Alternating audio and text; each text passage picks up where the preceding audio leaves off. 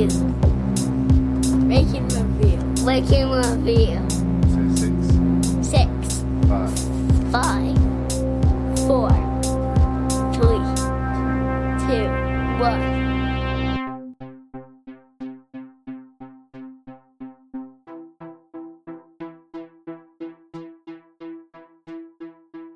Hello and welcome to the 102nd episode of Rank and Review.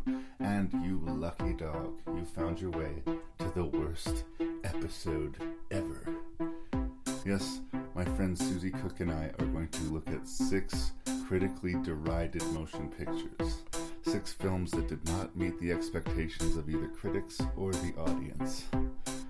Maybe they get a second chance. Maybe maybe the reputation isn't earned. Who knows? but we're gonna have to figure a way to rank them, and they can't all be in, la- in last place. Please prepare yourself for the fact that there will be coarse language and there will be spoilers for these six movies. That's assuming it's possible to spoil these six movies. Other than that, enjoy episode 102 of Rank and Review.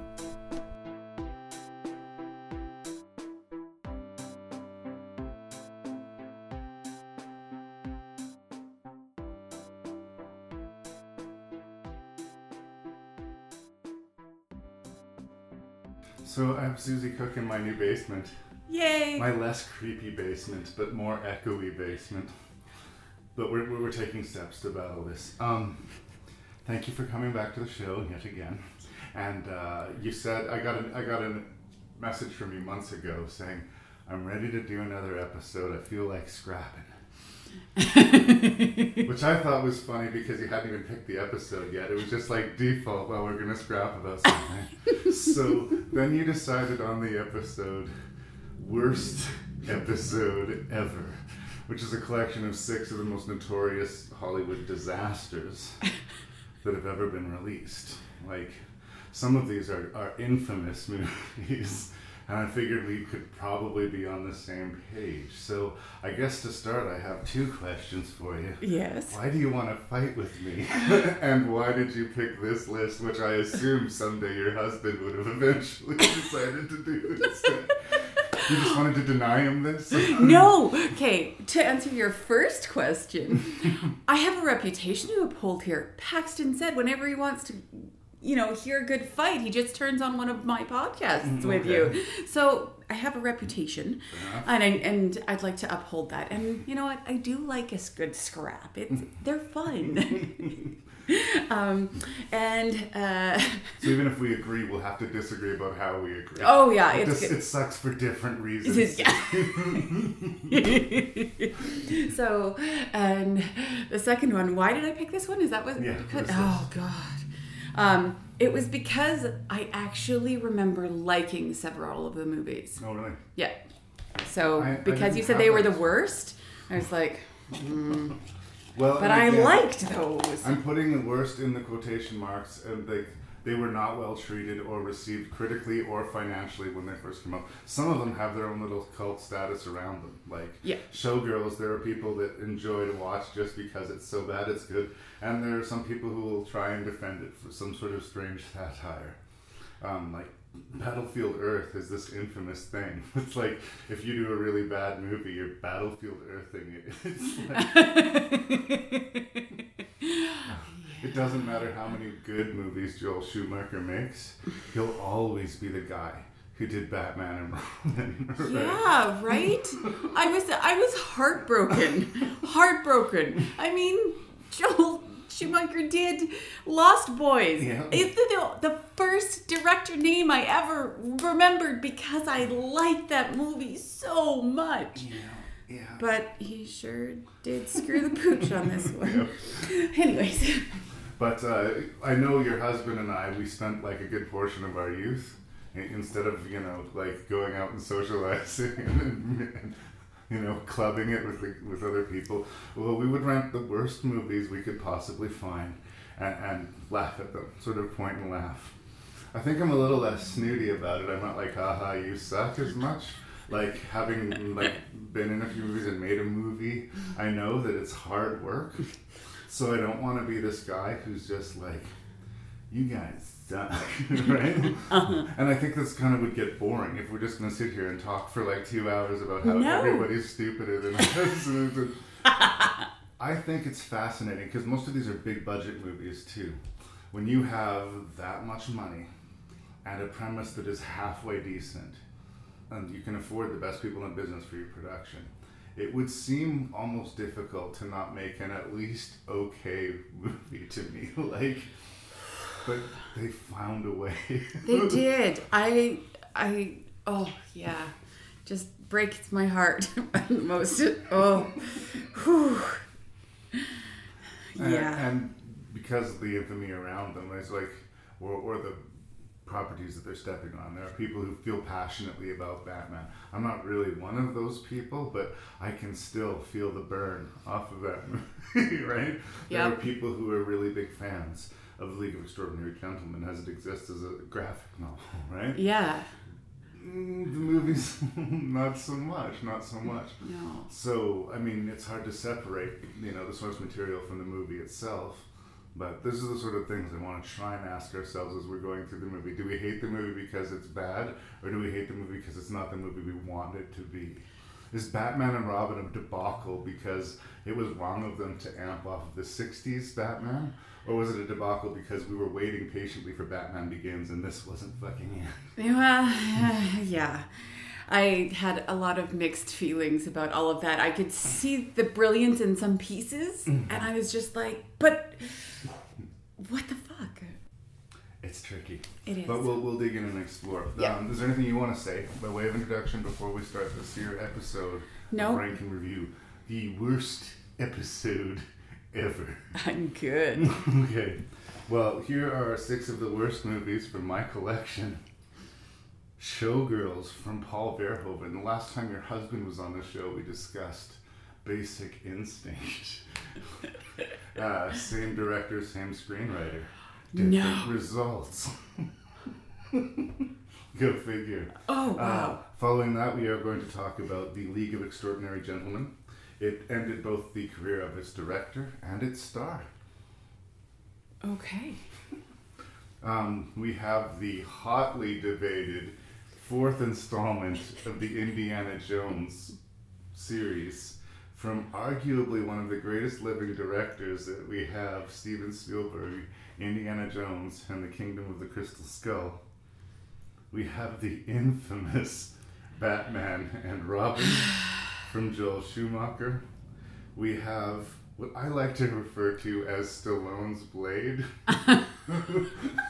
It's Cobra. If you, I know it's radio, not television, but if you picture the poster for for Cobra, just replace Blade with. Oh! yeah. Anyway, uh, Cobra. Wow. Yeah, that is. That's well. Well, it's a conversation that we will have, and we'll wrap this all up uh, with Battlefield Earth, and then I can finish my recruiting you into the world of Scientology. Okay. We'll get you uh, an E-meter, and we'll test your Thetan level, and uh, Oh, we'll. I'm sure I'm going to be through the roof. We're gonna get you clear, Yeah. and we're gonna get you superpowers. Nice. Let's do this. So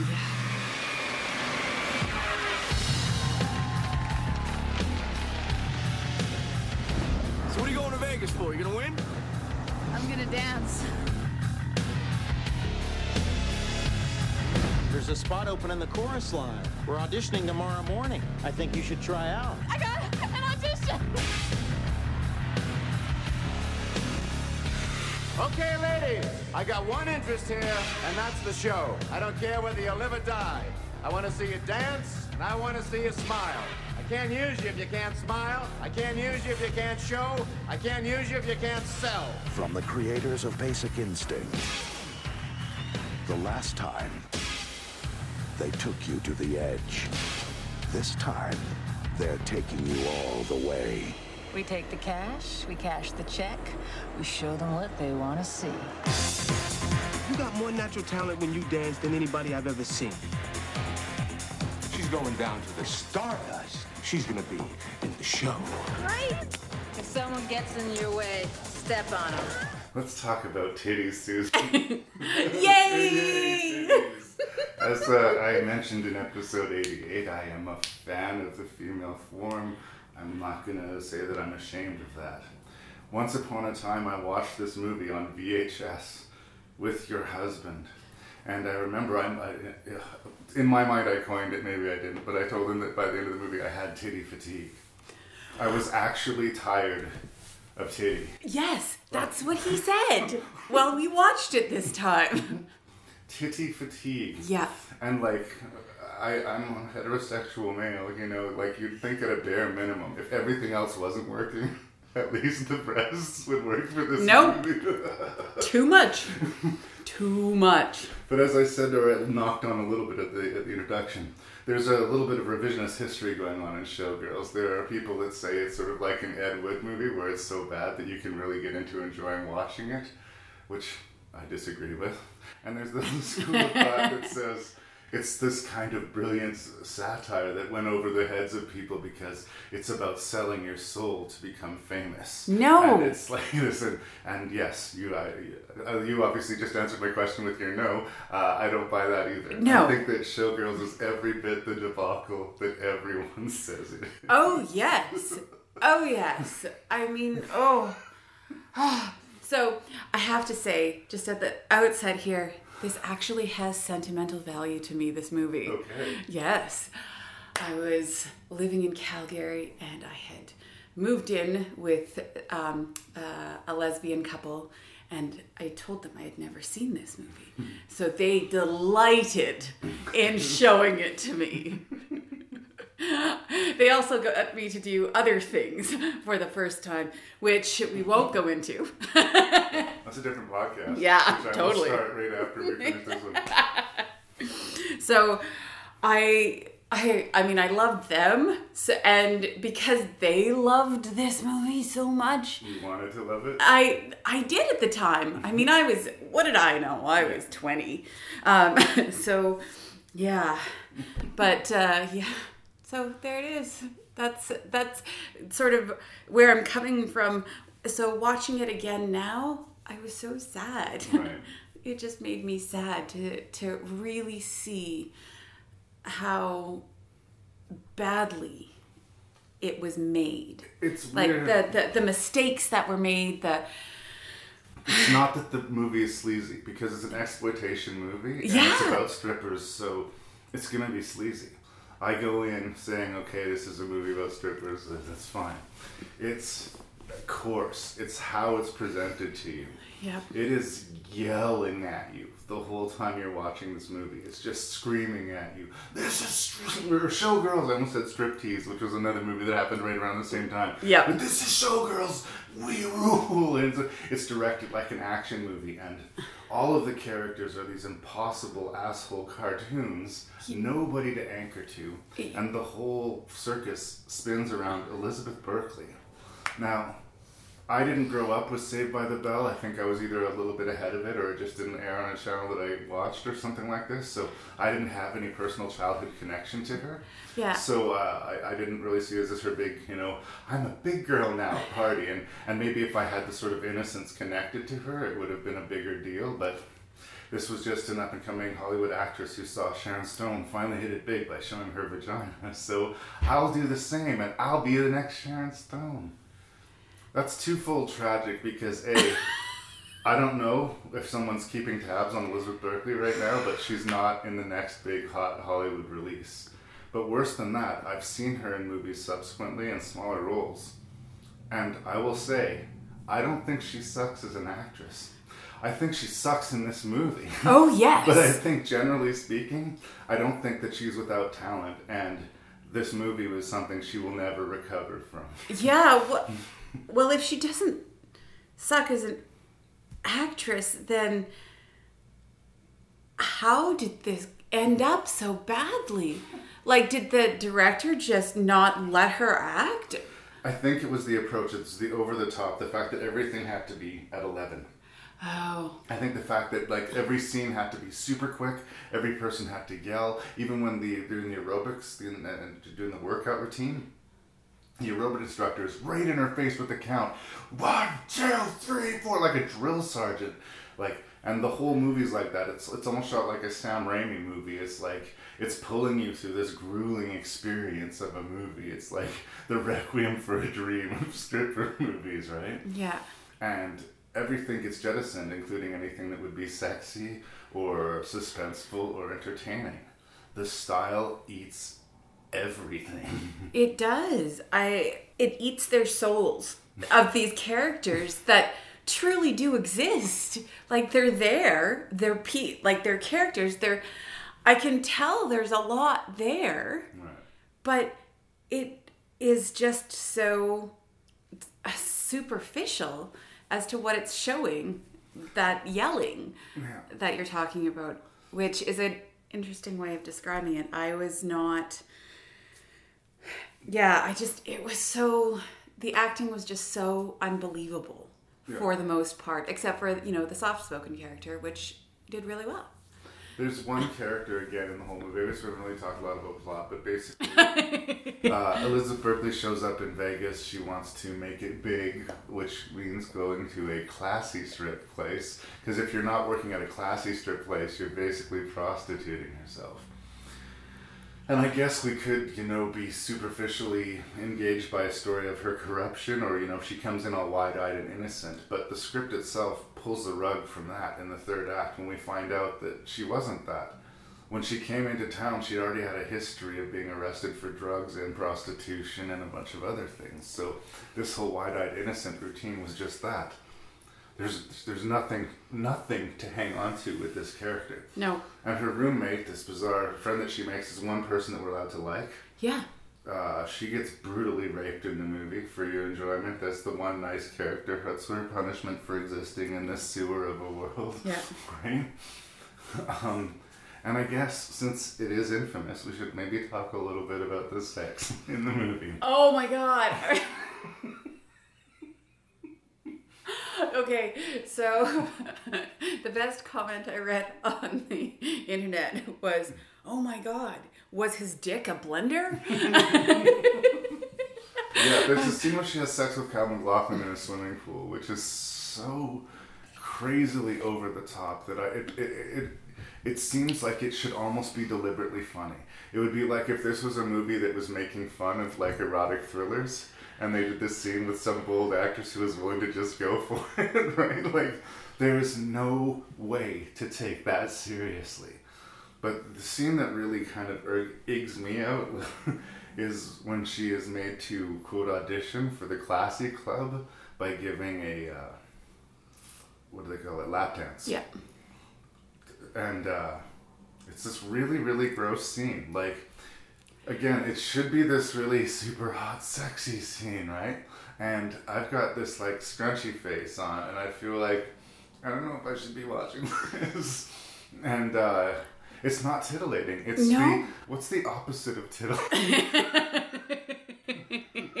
Repulsive? yes, like Um, yeah, I I know what you mean. It there was so I don't want to but speak it- on your behalf. No lady. no no no. no to- I uh, I yeah the scrunchy face right? Like it was just kind of wrong. And what I remember of that scene in particular is just it was a fuck you sex scene. And though that's never fun in real life let alone seeing it on screen At some point, we were supposed to see her taking the power in the scene, like as she's. Oh, is that what it was? I think so. I'm not. please don't don't don't confuse it with me de- defending the movie. I'm saying I think that what was supposed to be happening there is Gina Gershon thought she was going to be humiliating her while making her do this lap or this lap Yeah. dance, and then she does this quote amazing lap dance, and even though she's getting this guy off, she's like I fucking Gina Gershon the whole time it's happening, right? So even though she's being humiliated, she's stealing all the power in the room. But No. no, she is totally helpless. and exploited. Yeah. And she can't, if she was powerful, she would have just said no and walked away. or not wanted this life. That's Yeah. the real thing. Like, forget her checkered past, or, or you know, the fact that we find out her her dad killed her mom, and all of this like terrible. Every bad thing that could have happened already happened to her. So that's why the idea of being a stripper is this great rainbow dream for her, right? But why does she want this? Why does she want this so bad that she breaks a woman's hip? And why, once she gets it, does she become this unbelievable C word? like, I'm with you. It's true. That's exactly what I have written down. She almost starts being likable. Almost. And then she gets what she wants, and she's terrible. she's just awful. I was just like, wow, you just suck. And the thing, and then at the end, she just, she thinks that she's found herself, right? But she's just restarting her own cycle. the movie ends with her, although it's an act of vengeance, robbing a man at knife point.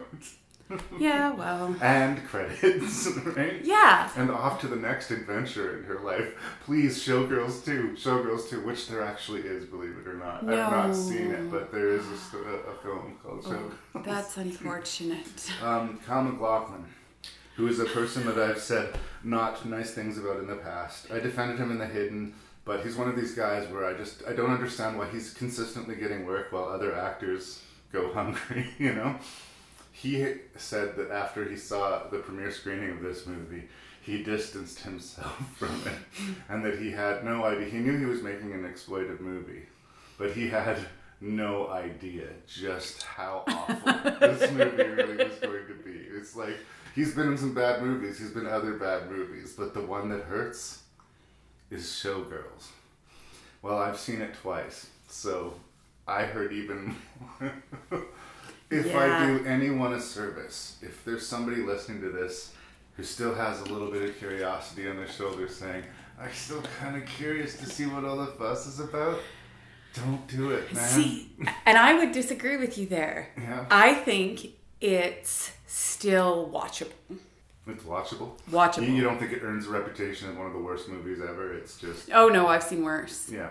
I was see with this one that my my gauge for worst movies ever is if at any point, oh my god, is it over yet? Right. You weren't looking And at your watch. I did not look at my watch. Verhoeven is pretty good for that. The over the top style, uh, over the top, pardon me, style usually works for him. He did like RoboCop and Total Recall, right? Those So- work in that. Right. That that style helps him there. And I didn't like Basic Instinct, but in the thriller template, it worked a little bit better. This is easily his worst movie, and I say that, and I haven't seen three of his movies, but I'm just gonna stand by that. um, is there anything else you want to say about Showgirls, or shall Oh. we put this one to bed? Oh, I Elizabeth Berkley doesn't even know how to walk mad. I just I was so I'm like, wow.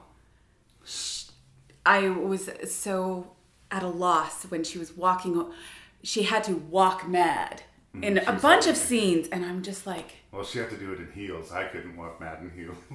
well, no, but she's just she had no strength in her posture or anything like that, and that's exactly what was missing. I think throughout the most of the movie is she was skinny, not fit to be doing that, and I just as a um, watching her versus the actual dancers that they hired, Right. it was so evident. that she should not be the star of this show. Yes. Right. Yeah, and you know, most of the other girls' tits were better. Well, again, in in defense of Berkley a little bit, like I saw her in this independent film called The Real Blonde by Tom DiCillo, where she played a body double for Madonna. She was just, there's a Madonna music video, and she would dance and whatever. Um, and she has a couple scenes with Matthew Modine, who I think is a really good actor. Yes. And she holds her own. She's. I thought she was fine. So again, I really think that it was the style working against her, and the fact that she was in the middle of this really, really crazy production. Uh, but I think the big revelation of this whole thing is that there was always something about her, even though I'd only seen her in two movies or something like. What is it about her? Because, like you say, there are much hotter women, quote unquote, out there. Like, why is this fascination? Her eyes are two different colors. What? I didn't notice. I noticed that this time. And I noticed it so much that I went back and looked at that scene from The Real Blonde, and her eyes are totally two different colors. Really? it's weird, but I think that's the thing. I think that's the thing about. I don't know. Maybe I'm wrong. Someone's gonna write me an angry letter, tell me that I'm fucking crazy. But Yeah. Larry says either maybe she's one of the lizard people. I don't know. I think it is time.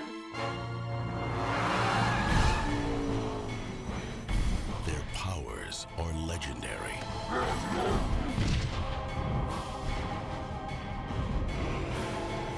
Their origins are unknown. Their methods are extreme.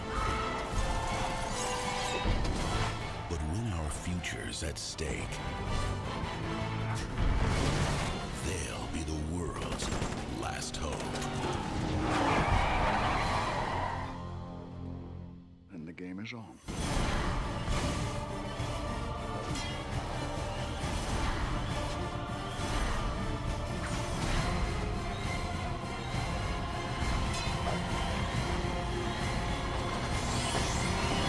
LXG, the League of Extraordinary Gentlemen. So some of these bad movies, they have real fallout. Like I say, careers are affected. Uh, the director of the League of Extraordinary Gentlemen, who had made a pretty decent hit out of the first Blade movie, uh, Norrington, um, has said that he won't make another movie because of his experience here. Part of it was that there was studio interference. Oh, okay. On a basic level, they just got their mitts on the League of Extraordinary Gentlemen and fucked with it. For instance, Tom Sawyer, the CIA agent, who's sort of like the main player in this, Oh. nowhere to be found in the book. they needed an American character or who would fucking watch the movie. Exactly. That's exactly how I felt about that character. See, and I haven't read any of the story of the comics or anything like that, so I have nothing to base this on. But he was out of place. Yeah, and you know, uh, most of these stories are sort of like literature, right? Sort of the they were they were called from that side of the ocean, I think, for a specific tone, and because its author was Brit, it was a specific reason that it was these characters. Yes. so uh, it, it's basically a superhero team pulled out of literature. We have the Invisible Man, we have Captain Nemo, you know, we have Yeah. Allan Quatermain, we have uh, Mina from uh, Dracula. She Yep. is now a vampire and has all the powers of the dark. And of course, we have Dr. Jekyll and Mr. Hyde and Dorian Gray. Yes. So we're going to get together and make this sort of huge cyberpunk superhero movie. They offer it Quatermain part to Sean Connery because though he may be wet past his best before date, the man is Sean fucking Connery. Yes. Right? And Sean Connery looks at the script and it makes no sense to him. But the last two times he said no to scripts because it was gibberish to him. It was The Lord of the Rings being offered Gandalf. Oh my God. And it was The Matrix being offered uh, the Larry, Larry Fishburne role. Yeah, Morpheus. Morpheus. He didn't understand the script, so he said no, and then of course they became these two huge things. So he's not going to be fooled three times. Oh, he no. reads this script, he doesn't understand it. But damn it, we're going to do it. we're going to make this one. Oh, oh, Sean. Ah. and it sucks like like as much as he was a grumpy old fart and as much as i believe all of the terrible stuff that you hear about him just completely gutting the director not giving him any respect on set and you know norrington taking it from both sides. The studio forcing shit that's wrecking his movie and the star making every day a duel. Like um, the author of the comic book alan moore said that he wouldn't even watch another adaptation of one of his stories anymore. Him, like, he, Wow. like, so many people were so reamed by this movie Ugh. that it, it ended careers. So, I guess to start, I will ask Suzi, is it that bad?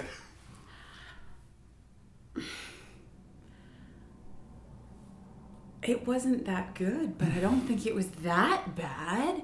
But again, didn't have any basis for it. Right.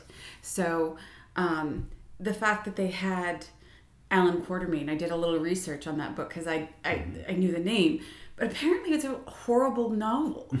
It's a series of novels, and uh, I think it's of the vibe that is being amped in the Indiana Jones stories. Oh, absolutely, but it's this character, this Allan Quatermain, is an asshole.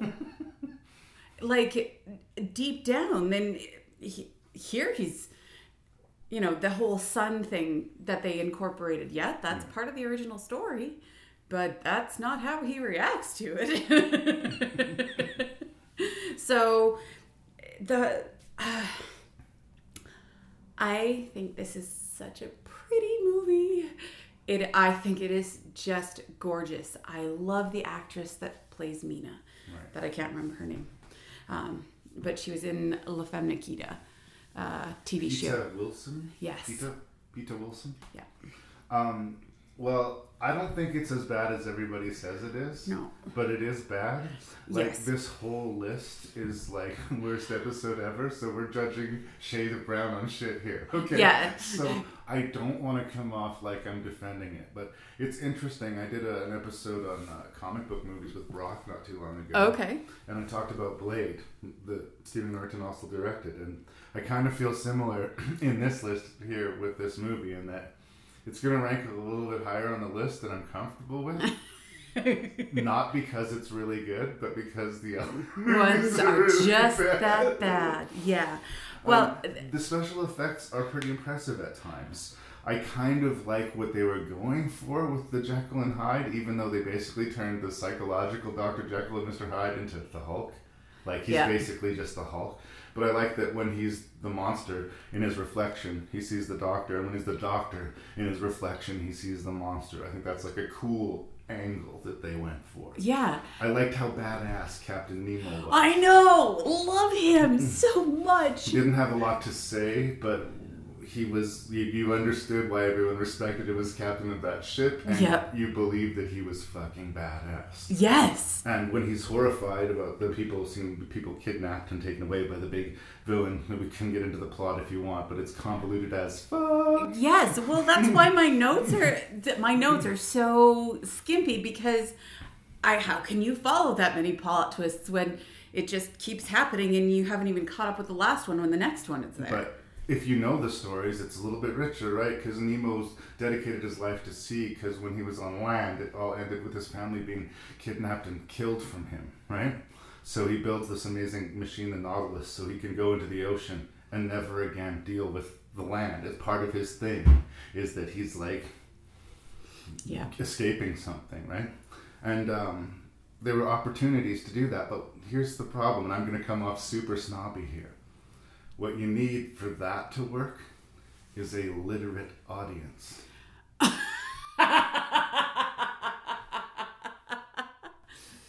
I- sorry. This is being aimed. This is aimed at like the teenage kids, right? Yeah. So they're gonna get all those Dorian Gray references, right? For sure.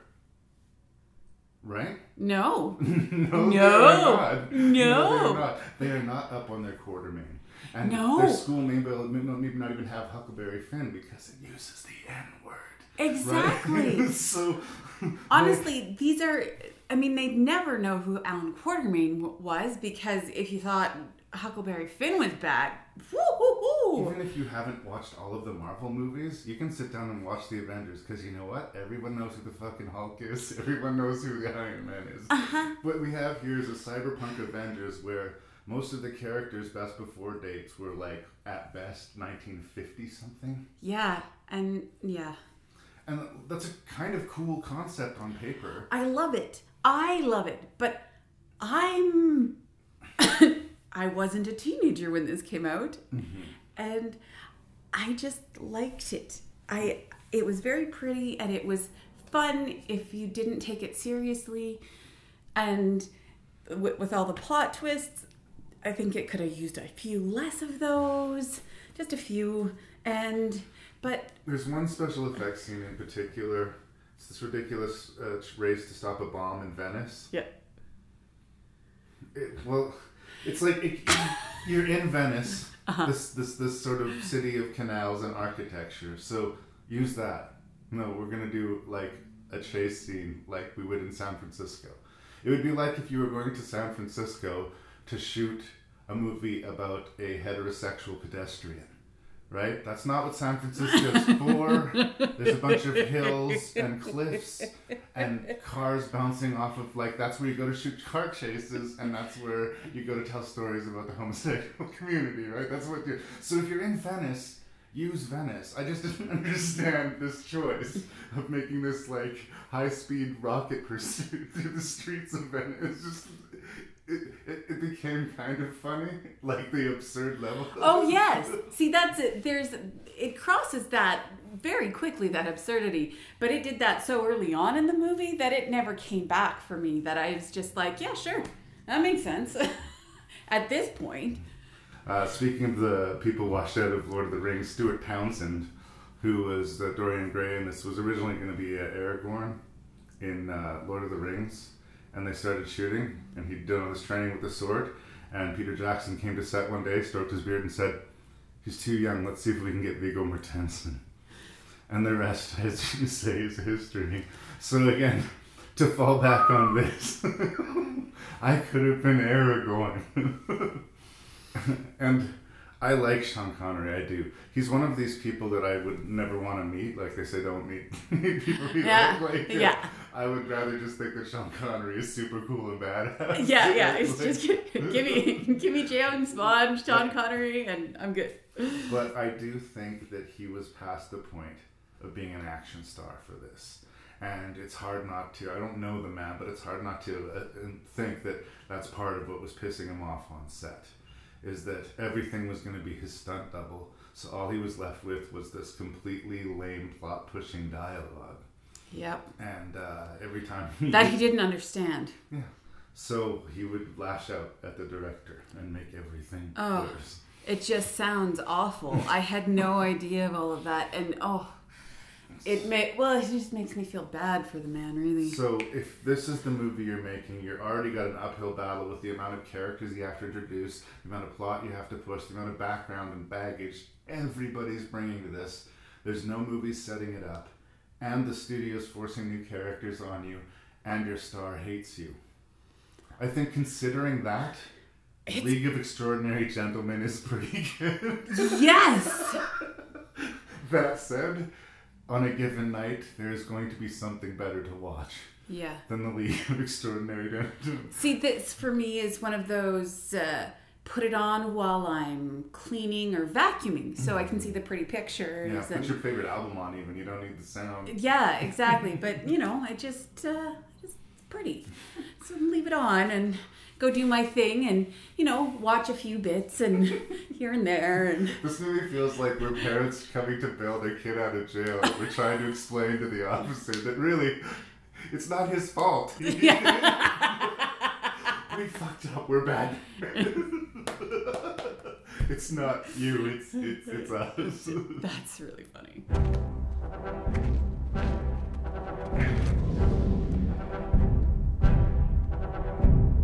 This ain't gonna be easy.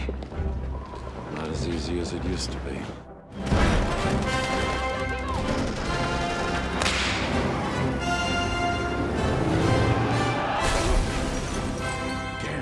Was closer.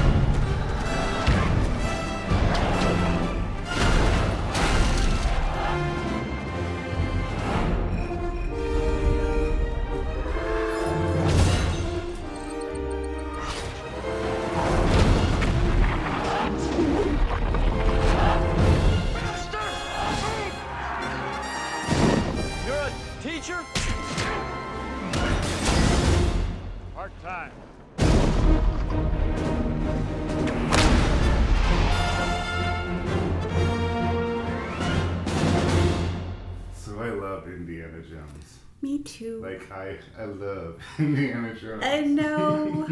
and uh, I, like everybody else, was pretty disappointed with the Kingdom of the Crystal Skull. Yep. And it's one of those things where, like, it. I hate. It's not this bad, but I, I I'm gonna make this comparison. Mhm. It's like when I watched The Phantom Menace for the first time, and the title scroll started at the beginning, and they started talking about the trade blockage and the Federation blocking trade for the planet, and this like legal gobbledygook, and right away, like right away, I was like, that doesn't seem right.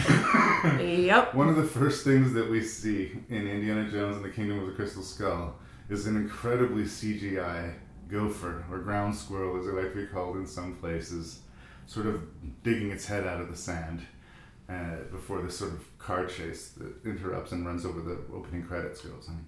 It's like you're Steven Spielberg, and this is the first shot of the first Indiana Jones movie since 1989. And it's kind of wonky. Yep. And overall, the film is kind of wonky. But, but, and again, as I've already said in the previous episode, we're talking about bad movies on this list. Steven Spielberg is a good filmmaker. And there are very well executed scenes of action. Yes. And there are very well executed scenes where character beats are very charming. That gives you winks and whispers of those first three classic Indiana Jones movies. Yep. So where I end up with is that like I don't think that it's that this movie is terrible. I think that it's so much less good than the other three movies that it seems terrible.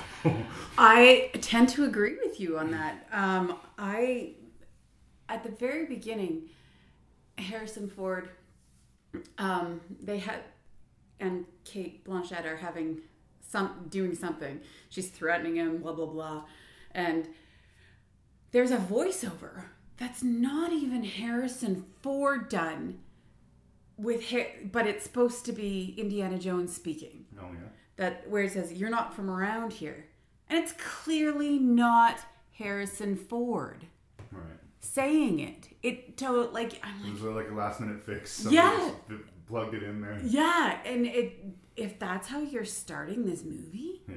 like i mean oh i guess i blocked out the gopher because Yeah. That's one of the first things that I saw. It was very suggestive. I see a lot of them, so I know what they're supposed to look like. yeah And it was like a close up shot of it. And it was just like, no, no. And why?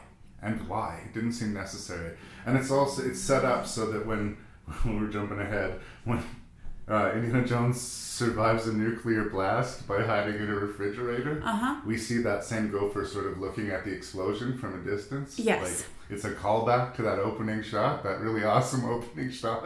yeah That's not the worst offense with animals, though.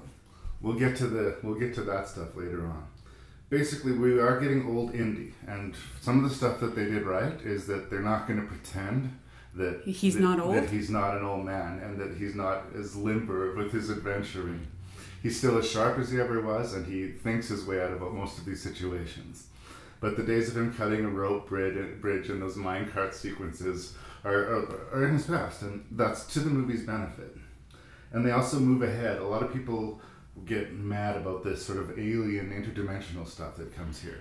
Uh, what to me, because we shift ahead a decade, Hollywood's really obsessed with sci-fi, so they're just sort of adjusting to that time period, right? We're no longer obsessed with uh, Nazis; it's the Cold War now, right? So Yeah. we're gonna deal with the Russians, right? Yeah. Uh, uh, so, like, all of these are, I think, interesting choices. They're just not fully realized. Cate Blanchett, Yeah. I think, is amazing. I know She's such a great actress. Like I've said in the past, she could play Kermit the Frog in a biopic of Kermit the Frog, and you would believe it. Like Yes! she's awesome. i love her so much she's and they make her psychic she's flat. Yes. She's a flat villain, and you would never expect it. You would No. never expect it. No, it felt really like everybody was like, okay, and we can insert this new concept here and this one here with the psychic, with the aliens, with the all of it. It just felt so contrived that the the story wasn't meant to hold those things. It's like they took pieces like this is a really old script that they just took out this piece, put in this piece Yeah. that's what it kind of felt like to me. It didn't quite, the puzzle didn't quite all fit, fit together.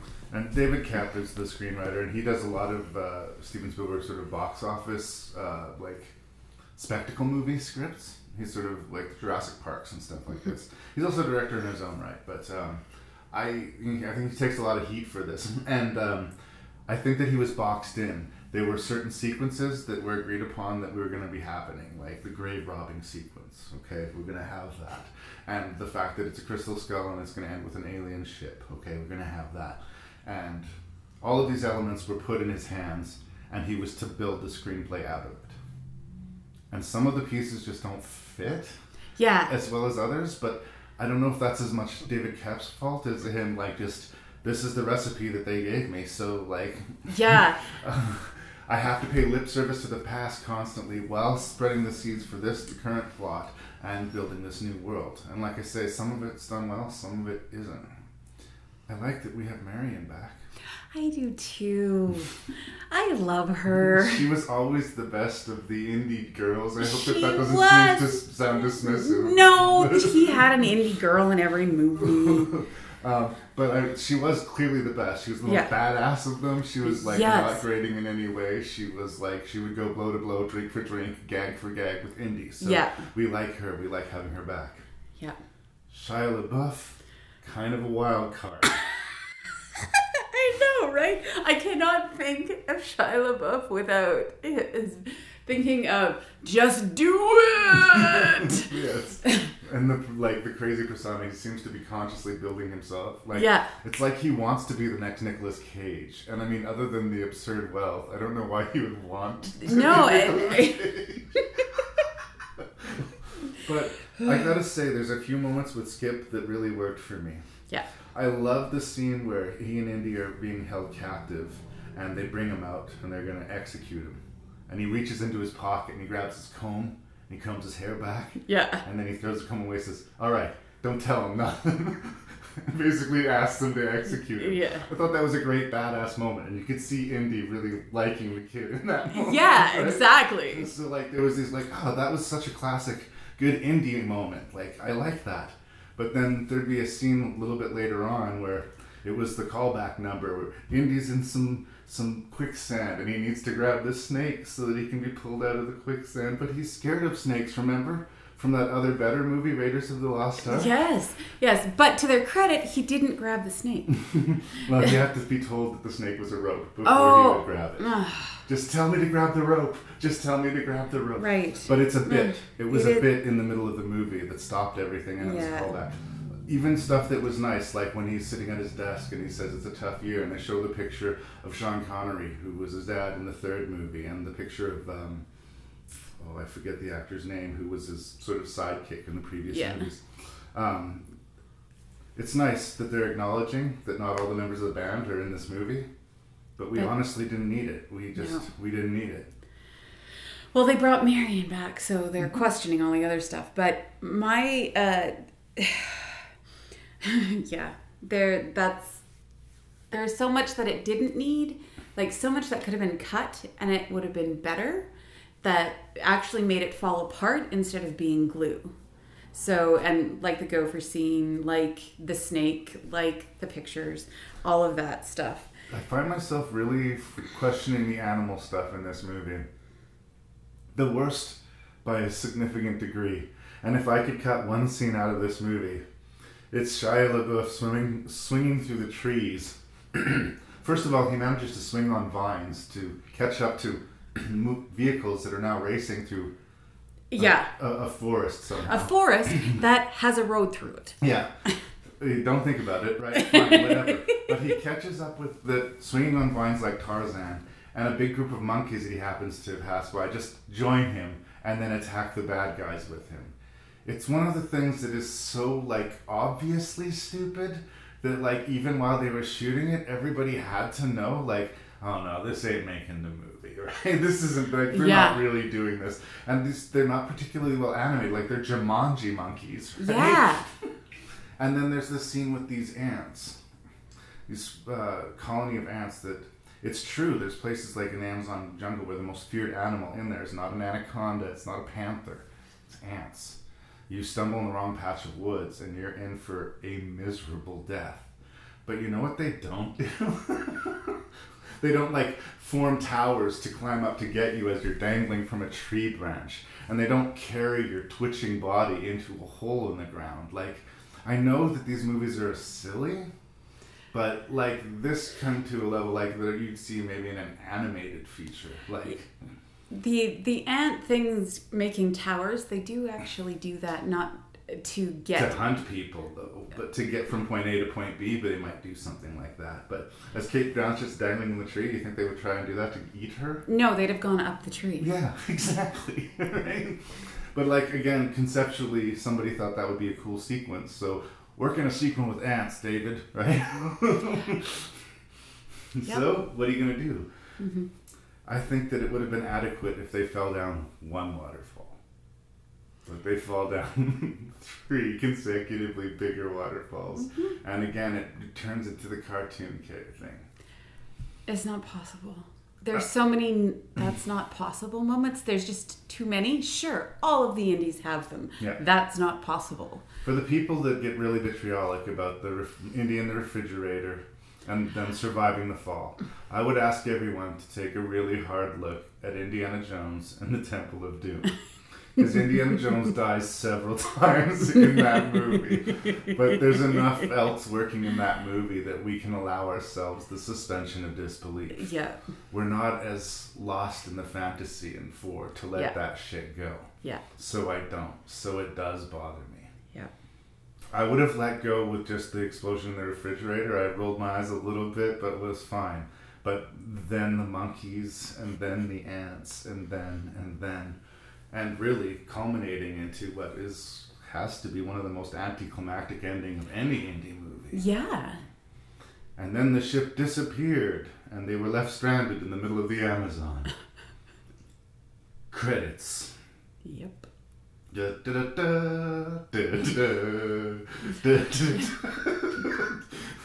so here's the good news, bad news. Fallout from movies. Shia LaBeouf spent his relationship with Steven Spielberg over this movie because when it came out, he heard all the, the, the bad press and he acknowledged it. He said, "quote We dropped the ball on that one." And Steven Spielberg, who up until that point had gotten him a lot of gigs and big, his biggest fanboy, saying he's you know the next Tom Hanks, he's the next great actor. Basically, he lost his relationship with Spielberg over it. And now, all of these years later, with the nostalgia movie train well running, Spielberg has finally come to the conclusion that maybe everyone was right. Because believe it or not, Indiana Jones 6 is going into production early next year. No. I don't know if it's going to be Indiana Jones and the cursed wheelchair, because at this point, Harrison Ford is old as fuck. Yes. He was old as fuck for this. And it's going to be almost 10 years old now. Oh. No, no, no. The other fallout of this is that they're going to try and do one more because Spielberg wants to end it with the fans being happy.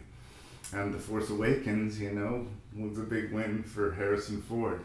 He's been needing hits because he's in his 70s and he's not as bankable as he once was. So instead of just being able to count on opening, you know, whatever thriller you made this year because you're Harrison Ford, all of a sudden he's going back to Blade Runner. He's going back to Star Wars. Mm-hmm. And yeah, he's going back to Indiana Jones. You gotta do what you gotta do. I get why he's doing it. Just make it better than this one, I guess. We don't have to be all negative. Oh. We can oh. say positive things. Yes, I know. And one of my favorite parts in this movie is that Shia LaBeouf didn't scream like a girl.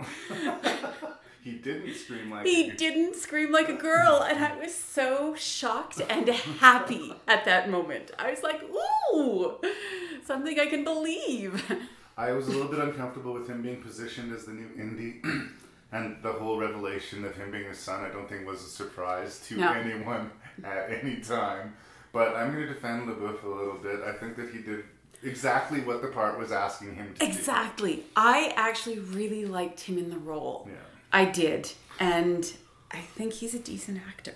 Another thing So- that I, I, I could say positive is John Hurt, who plays Oxley, the, the, Yes. the professor who's gone crazy, uh, but still manages to show them the way and, you know, bring Indy and Marion together. It's the second movie I've reviewed with him, which is a largely wordless performance. Your husband and I reviewed him in Skeleton Key, where he was he didn't have anything to say, but he gave the best performance in the fucking movie. Yeah. And I think he quietly steals every scene he's in in this movie too. John Hurt, rest in peace. He recently passed away, but uh, He was- yeah, good cast. Yep. Good cast, good direction. Like I say, some of Yeah. those action scenes are solid, but Yeah. Yeah.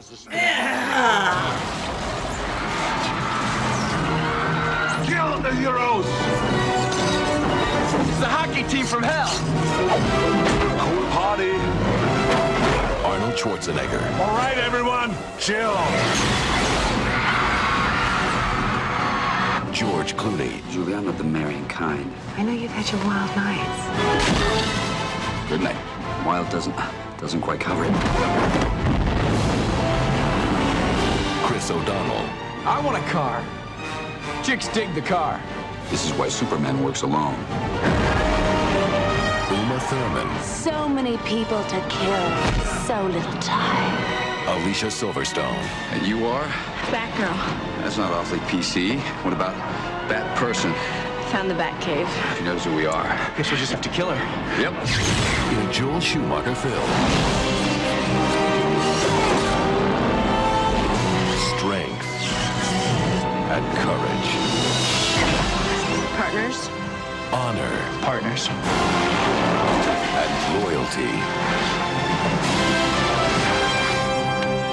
Partners. It all comes together. We're going to need a bigger cave. Batman and Robin. So you said that you're actually uh, okay with Joel Schumacher too. Uh, I like Joel Schumacher. Uh, like you, it was one of the names that I started to recognize from movies that I liked when I was young. Mm-hmm. I remember I read the book. It was an adaptation, I think, of the screenplay, or maybe it was an original novel that Flatliners would ended up being. Oh yeah. And I heard that he was directing Flatliners, and I was not old enough to see that uh, R-rated movies yet, so I went with my mom to see Flatliners, which was kind of uncomfortable. I don't know if anyone's remembering that movie, but Oh, I remember not, that It's movie. not a great movie to watch with your mom when you're like 16. No, I can see that. I watched it with my friends, and my mom was in the room, and she uh, made a comment that Kevin Bacon could eat crackers in her bed any day. Oh, that's lovely. Yeah. But um, again, then we go to things like Falling Down, which I thought is a really solid, you know, button pushing thriller. And um, movies that are sort of built around showpiece acting, like uh, The Phone Booth or, or Flawless, is it? That was Philip Seymour Hoffman playing a drag queen. Like, he does a lot of different projects. yeah.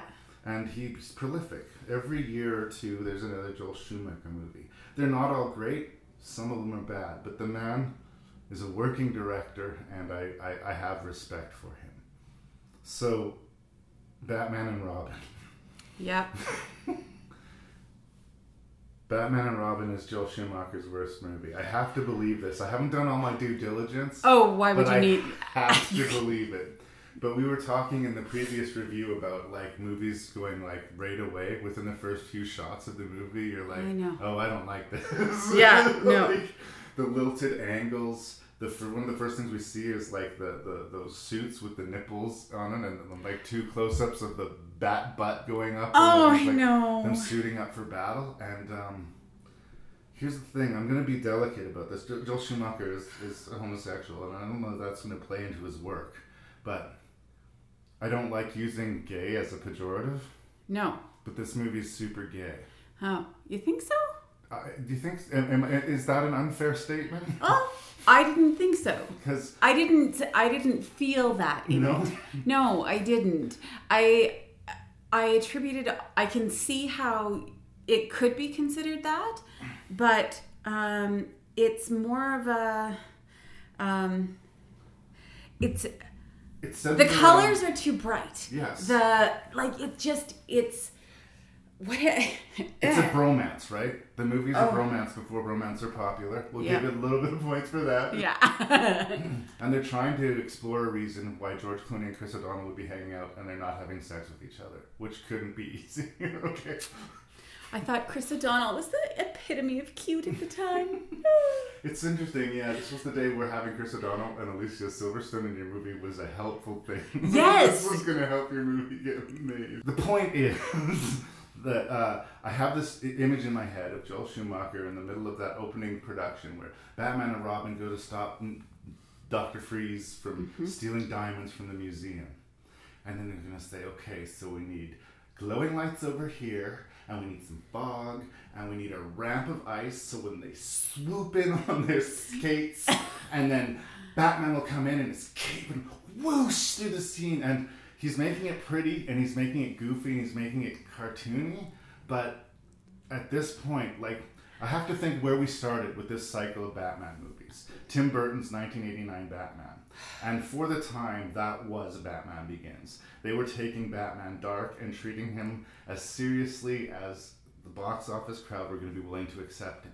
And with each consecutive movie, they've stripped that away and stripped that away to this nadir moment where it's become completely over the top bullshit. Yep. And uh, when I say that the movie is gay, I mean uh, that's a, but Yeah, like, I, I know what you mean. It's the aesthetic. It's the aesthetic. Everything's rubbery. The ice doesn't seem real. Yeah. Everything seems designed to death, but there's no love in it. It's it's all about making it look pretty, but not about making it feel like something exciting. I feel like it's might actually exist or it could be possible. It takes it to a level of where suspension of disbelief again Is impossible. Impossible.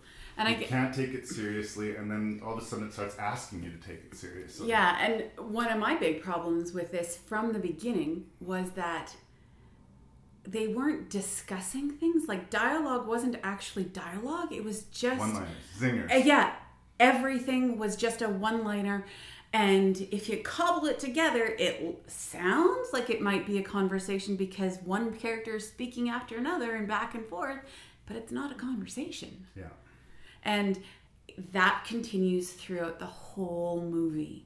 And I just couldn't. I was just like, ugh, there's no depth here. No, and I understand. Like you make a you, you pick a choice. You you can go goofy Batman or you can go dark, and they definitely chose goofy. But then the script has things like Batman dealing with the incoming death of his best friend and father figure, right? I know. So how does that blend into the proceedings? I'm gonna say not very comfortably. Yeah. right. No, uh, Alfred is, even in this movie, Alfred is still my favorite. Michael Gambon. Yeah. Oh, I just love Alfred in every Batman movie. He Alfred is, my favorite. his my scenes are credible in a movie that have no credible scenes. Exactly, So- exactly. but I can't feel anything because like already with that opening sequence that I talk about, like I said, setting the tone really badly right bright and early. Arnold Schwarzenegger walks into this movie. He's top billed, right? He's bigger than George Clooney, right? At this time, this is before he gives up Hollywood for politics.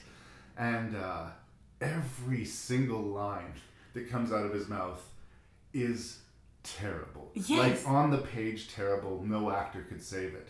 But he's also giving these lines with such enthusiasm. It's like either all of a sudden Arnold Schwarzenegger is the most brilliant actor ever, or he really didn't know how ridiculous this was all coming off. I'm gonna give a pass to Arnold Schwarzenegger. I think that the role is ridiculous. I think his dialogue is terrible, but you know what? I think he is delivering exactly what they supposed I know. You know what? I- and it's terrible. I- but he's delivering what was ordered.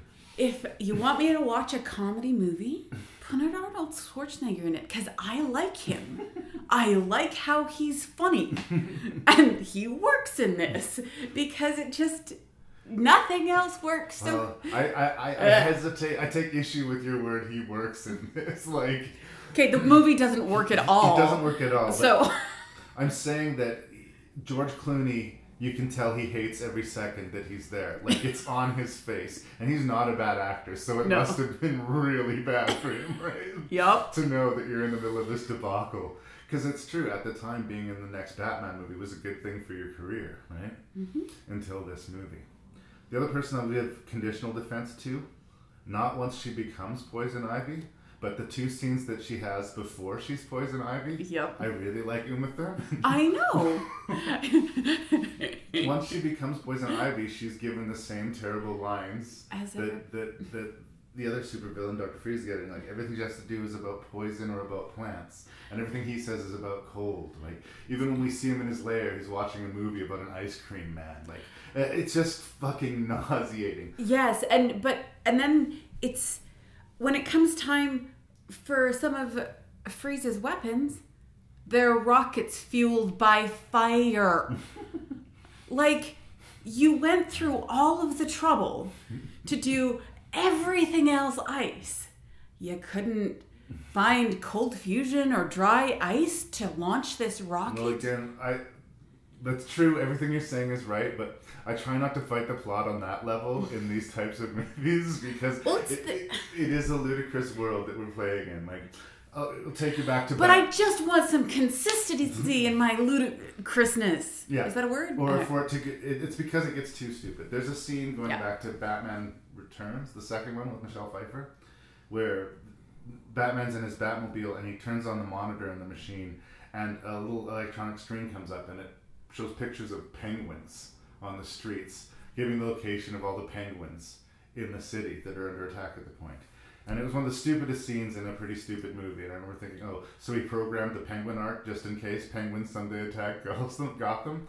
To me, Batman and Robin is an entire movie based on the premise of that gag. Yes! Because everything is so stupid that you can't even pick one thing to be mad at. Exactly. Like that opening scene with the ice. And I'm like, so they just happen to have ice skates in their boots Yeah. and stylized hockey sticks? And again, the glow paint must have been really in that because uh, in the ice sequence, all of the, the, the flunkies and his you know minions uh, have glow paint on and ice skates. And then later on, Poison Ivy and Bane, who we haven't even mentioned yet, um, clear out this clubhouse of another gang that's wearing this weird glow paint makeup. Uh, well, what was that choice about? You know, we're gonna make this look pretty, and it's gotta be pretty, and it's gotta be fun, and it's gotta be the furthest thing from what we want our Batman movie to be. Yeah. Yeah. So when I when I had the realization that this was they were trying to update a version of that 50s Batman, I felt so much relief because then I stopped Fighting it as much. fighting it as much. And I was able to actually enjoy the really dumb one liner lines. And I was able to enjoy um, some of it. I mean, they went way too far in some cases, and I still was brought out of it. But I, uh, yeah, that. It was actually during uh, Uma Thurman's first monologue scene that I realized it. It clicked And- into place. Yeah, because while I don't like her, Uma Thurman, she's a good actress. Yeah. She's a very good actress, and I know this.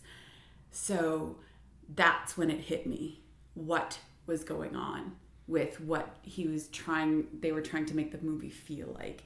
So, Well, and here's the thing: if if that's what Schumacher was going for, and I, I think that he meant to be winking back to the '60s fun, but still making an exciting adventure movie. That's what I think.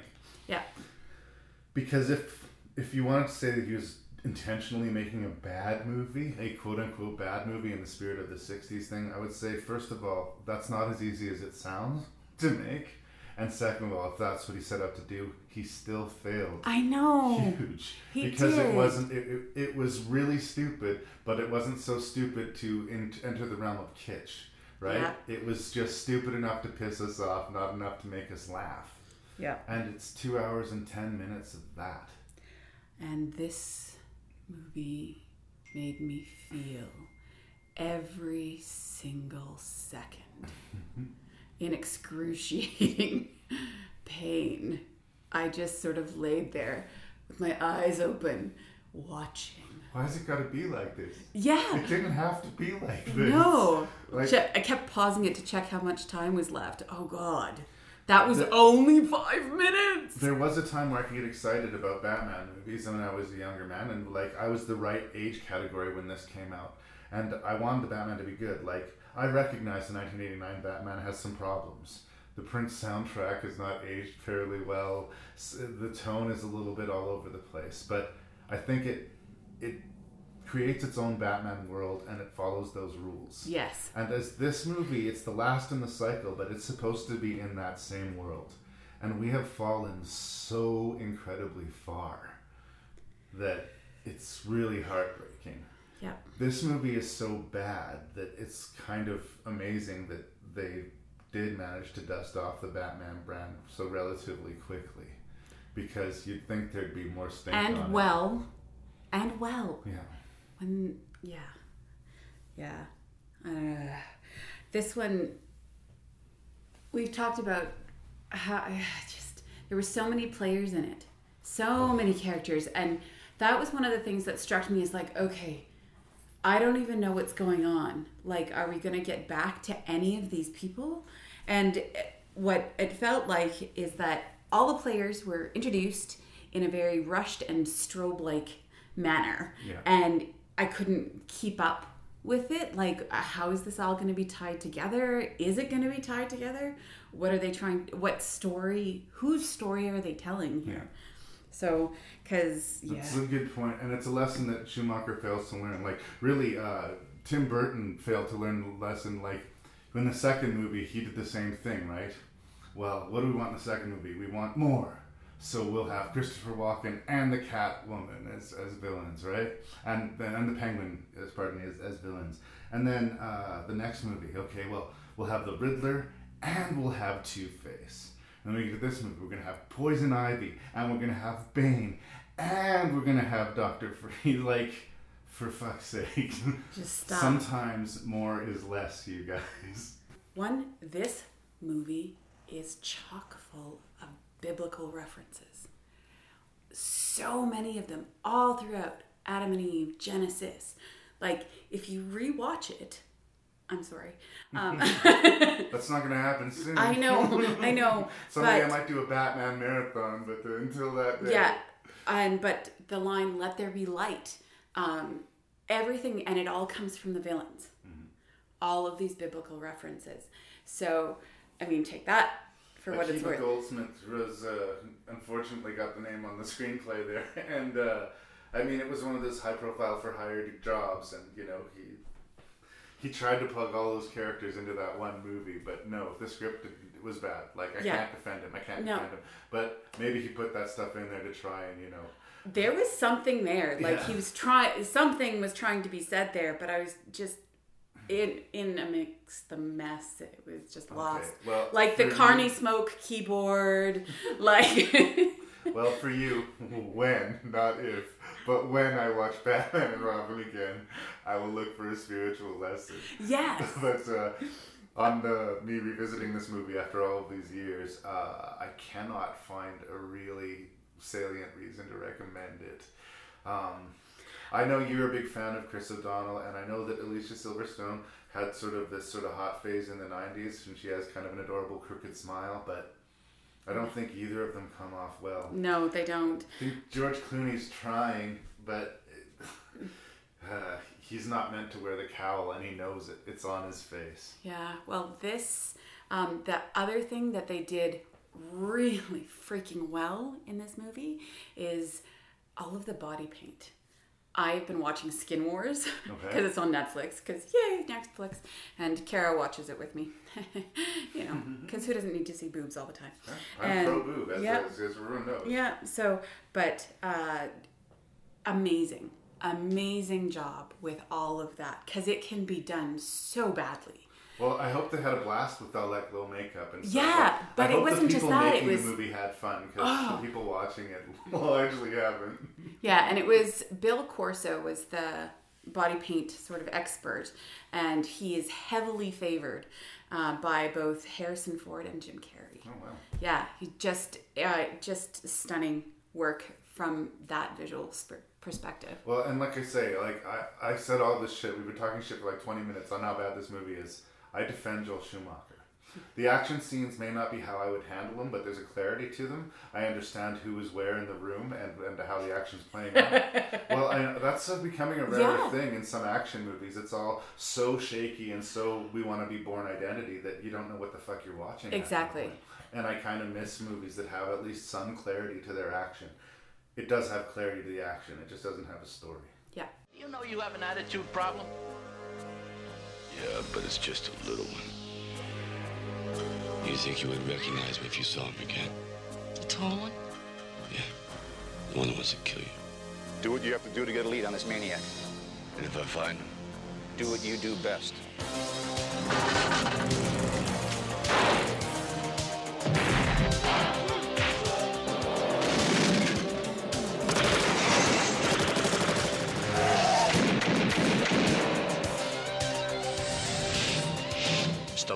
Is Cobra, the strong arm of the law.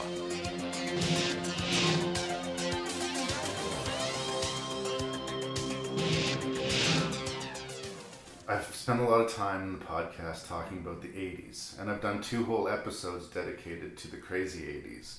And it's amazing that this movie wasn't on the list. But I do think Cobra deserves to be on the worst episode ever. But it's guilty of a bunch of things. I think the most obvious is it's sort of killed by the ego that is clearly present in Sylvester Stallone. Well, yes. But it's also killed by this uh, thing where a movie wants to be now. It's going to be a movie that's of now, of its time, of today. So when you see that attitude of the 80s cops kill without remorse displayed unironically, Yeah. and when you see Brigitte Nielsen doing this unbelievably 80s fashion suit that looks absurd, Yeah. frankly, by today's standards, it's interesting to think that when this came out, this was all incredibly cool. Yep. All, all of these guys wearing their sunglasses inside and leather jackets, banging axes together rhythmically in their spare time in some sort of obsessive compulsive organized hive mind blue man group type of way Yep. did not read as strange or absurd See, I was of the opinion that the sunglasses are what give him his superpowers. it, it's his mystery it's Mary Cobretti's mystery the sad thing is that if Cobra could run for president he'd probably win today He'd probably be better yeah, than, he than would be better than what we have in the United States. But like, as far as his position that crime is the disease, I am the cure. Honestly, I think you could make uh, an episode dedicated to just fucking brutal S- the Stallone movies. Like You could. Stop or Your Mom Will Shoot. Um, fucking Demolition Man, Cobra. I like uh, Demolition Man. uh, yeah, it's got its. It's a weird movie, but what I'm saying is, it's not. It's not Stallone's first debacle. He, he made he made Judge Dredd. Well, it might be his first debacle. Well, maybe this is the one that was first full on. Like, I, I'm not a big fan of the Rambo franchise. Well, I've, I actually have never seen them. That's how Wow. not a fan I am. Um, but this is this makes does remind me of Wesley Snipes and Blade because like Stallone, he's won his Oscar. Um, he couldn't be hotter. He wrote the screenplay for this movie and uh, It's a Christmas movie. I thought it was a precursor to Die Hard, honestly. Lethal Weapon. It was very popular to have Yeah. action movies set at Christmas in the '80s for some reason. But this whole thing, where every time we see Sylvester Stallone, he looks super quote hot within the uh, confines of the '80s. He's got that fucking toothpick sticking out of his mouth. No, mouth. it's not a toothpick. It's a matchstick. It's retarded. yes, and that he needs to shave, and yet he never grows a beard. he's like, he's always super, super attractive looking, and he's always giving these crazy, cheesy one- one-liners. But Yeah. there is no humor to it. There is no irony to it. The thing that makes Cobra absolutely astounding is that everybody is playing this fucking ludicrous movie completely straight. Yes. And it makes it absurd, but not even in a good way. for me. See, and this for me was shockingly watchable. I was, was like, I laughed at a lot of things, but when I look through, I'm like, well, I'm mostly nitpicking. Because, but you know, like the model photo shoot with the robots. I mm. was just the sort of. robots. the robots. I was just like, wow. This movie has Dude. it doesn't have a jive talking robot, but it has as close to a jive talking robot as we've encountered. Yeah, it's just so when those things are just making me giggle, mm-hmm. right? So it becomes, it does get to this so absurd. It's funny for me um, because it's just, what were you doing? And I, I guess also because it is the '80s that I can The lend it a lot of give it a I can be very generous with with what they were doing because they didn't know better yet. but it's so earnest. I've said it before talking about like horror movies set in the 80s where people now emulate that style. There's kind of there's something sort of charming about those throwback horror movies. Whereas the action movies of the 80s, I don't find that charming. In fact, they kind of, some of them leave a bad taste in my mouth as far as that 80s cops kill without remorse. Not only do I murder my suspect, but I say something pithy before I do it type of murder. Like the extreme approach taken to the, like, killing all of these criminals and how they're portrayed as this like insane cult. Like insane cult of serial killers. Like there's i i looked up serial serial killers and you know what? They're mostly duos mm. They there's no big cult this just couldn't happen. Somebody would grow a freaking conscience in there. And yeah honestly most of them had a woman as sort of the a partner and you could really tell like i looked at the photos of the top uh 12 no top 15 duos cu- killers and i was like sometimes the wrong people meet each other it's not just toxic to them it's toxic for everyone yeah it's just whew. well there's nothing credible in the movie i can't believe any of the characters i can't believe any of the characterizations so we fall back on this 80s aesthetic. And again, I'm repeating myself here, but yeah. it feels like a movie made by, on, and for cocaine. like, but Pepsi's a fine product. and, and product placement. So you're gonna if, you, if you're gonna get a giggle out of like watching the third 80s saxophone montage in a 15 minute cycle of the movie you will get that if you want to see not just the chemistry between uh, Sylvester Stallone and Brigitte Nielsen, but them both displaying their acting talent together in scenes like like about ketchup. Sparks are not flying here, and they were together while they were making the movie. It was really its oh. Gigli of its day in that way, in that they couldn't be a higher profile couple in this fucking awful movie.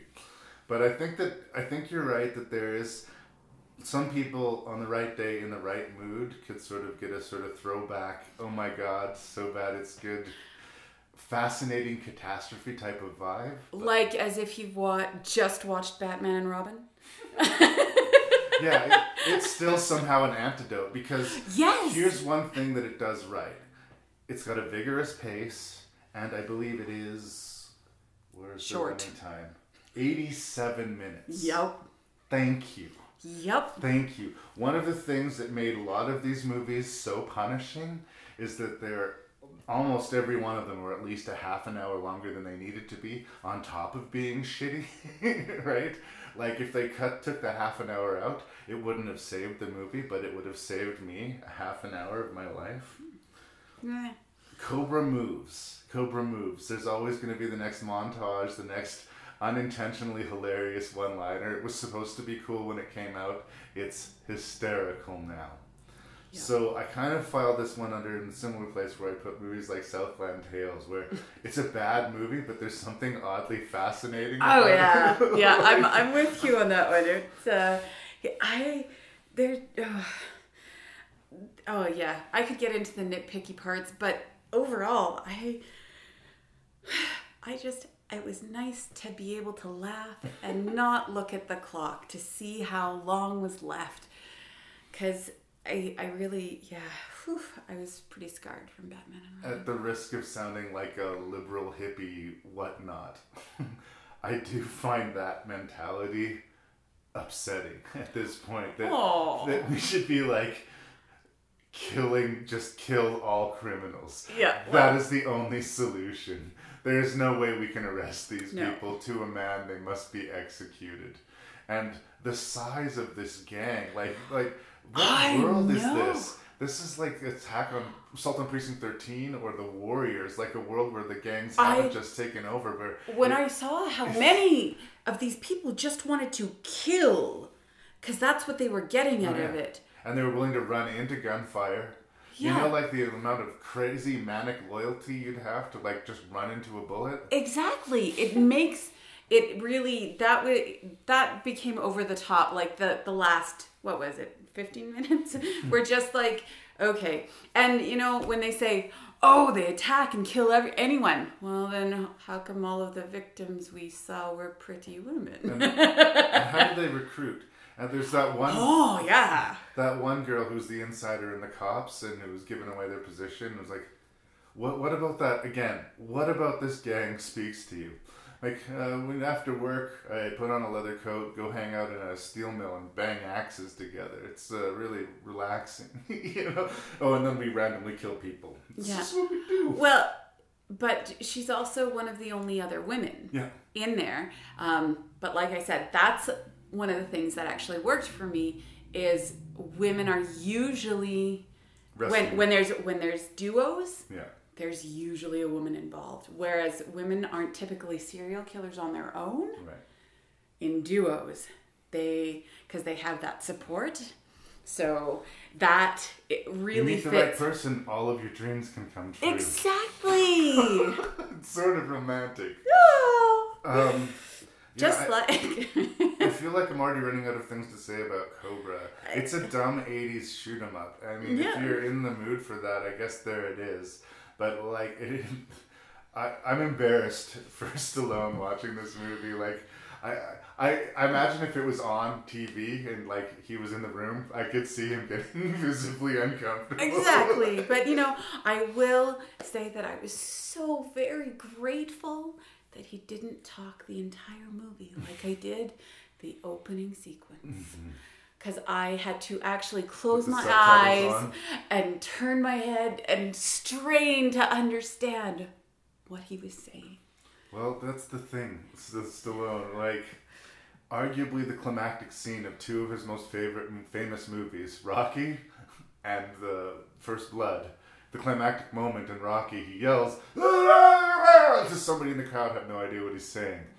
There's a dramatic speech that he gives at the end of First Blood about how he's a veteran and all that's happened to him is unfair and how he's been psychologically damaged. I assume that's what he's saying because you can't understand a fucking word, and it's like the most important scene in the bloody movie, right? Yeah. Uh, but I'm not going to say that he's an untalented man. I mean, he, he's Yeah. made his way into Hollywood, and yeah, he, he he wrote Cobra. He also wrote Rocky. It won Best Picture the year I was born, and he's been making movies for decades. And who knows? Maybe he's got another Cobra in him.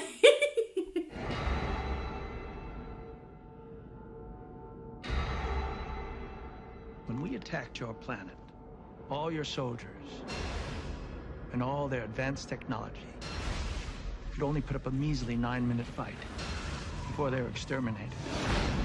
Which is why man is an endangered species.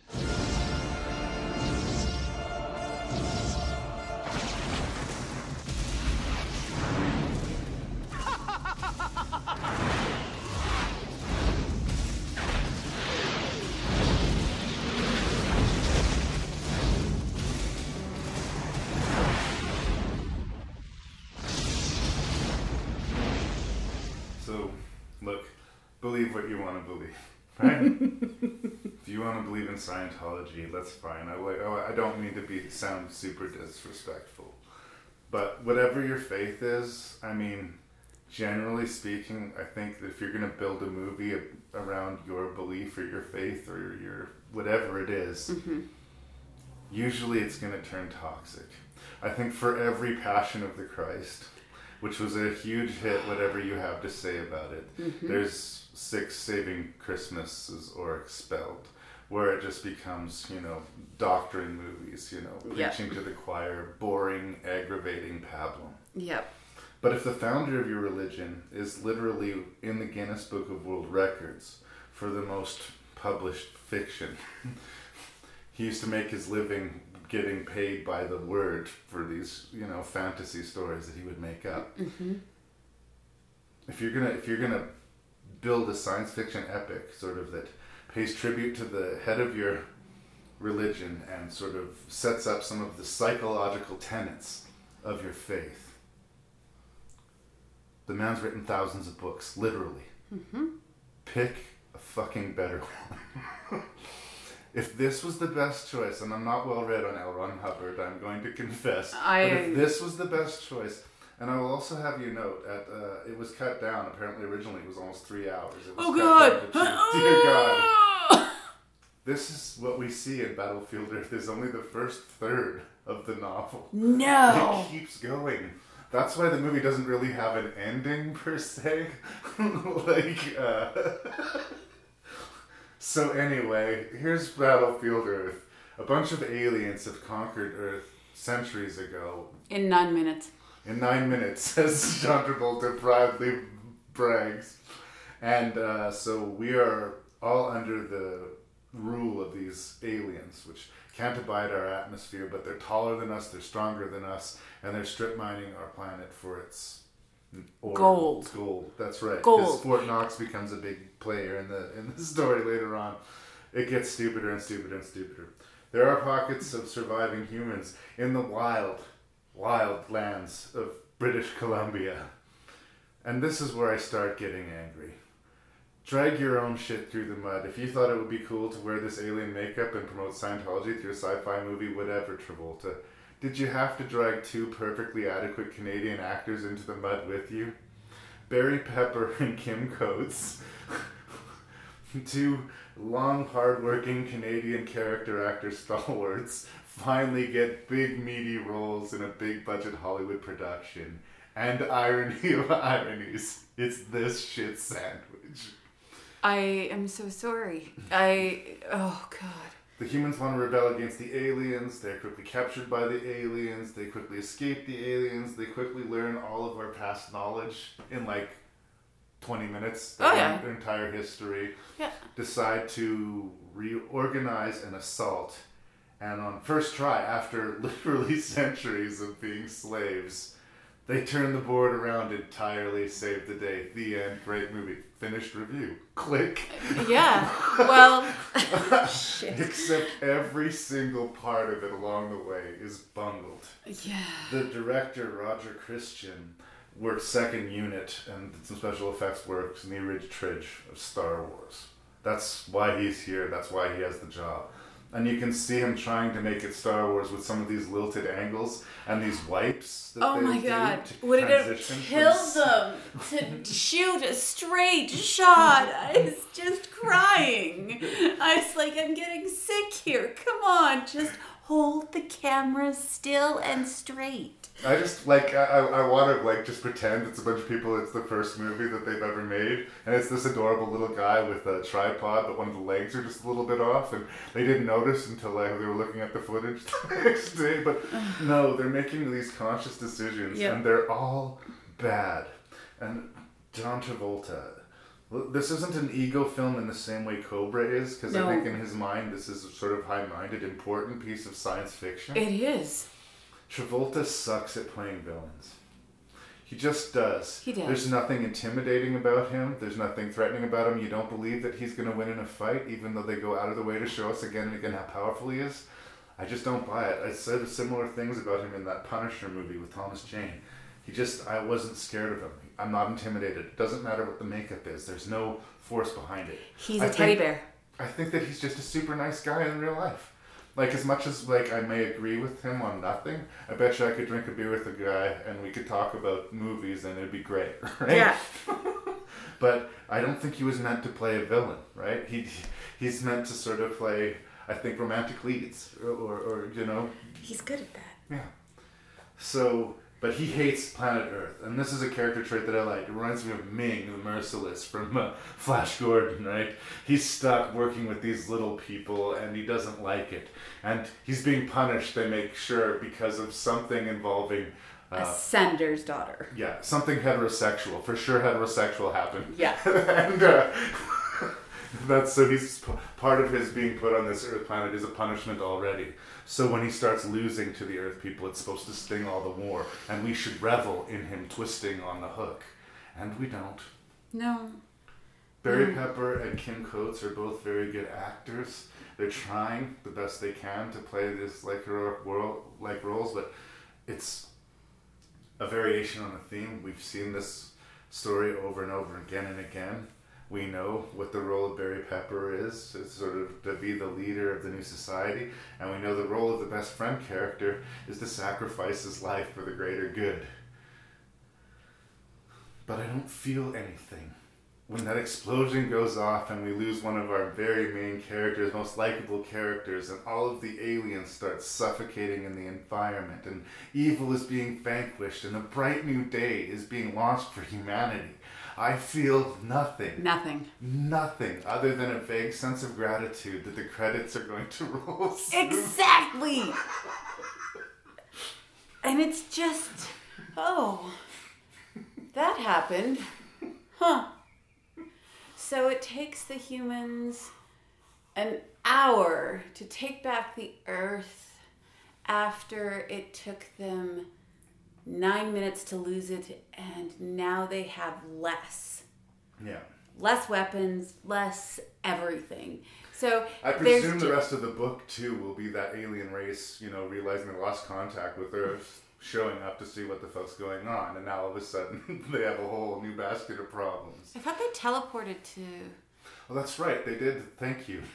they did. They did uh, infect the homeworld. So Yeah. they, they they did cover that base. So maybe while they were making the movie, they knew that they weren't going to get the sequel. They somebody must have seen the writing on the wall, because uh, even while the movie was first coming out and being well received, Travolta had said, "I still plan on making a sequel to this movie. People are going to find this movie like he really wanted. He, he believed in the product." Yeah, well. And uh, it's got to be a special level of blinders on, you know. special level of blinders. The uh, production company that financed this from Germany Bankrupt. bankrupt couple years later, and they were sued because they overstated the budget of this movie by $31 million. Whoops. Somebody made some cash off of it. Some of them, somebody did. It's hard. I mean, other than the Canadian actors, because I mean, Kim Coates and Barry Pepper both landed on their feet, but I bet you this was more of a detriment to their career than a help. And at the time when they got cast, it might have felt like this could be something, right? But all of not. their American counterparts were too. Everyone else probably said no. Yeah. Even Forest Whitaker, and I, I, I think Forest Whitaker is a powerful actor. I know. But he cannot choke down this dialogue. No. Like, he cannot make his character's sudden reversal really read credibly. Like, It's so sad. This whole movie. like I don't know. I don't know.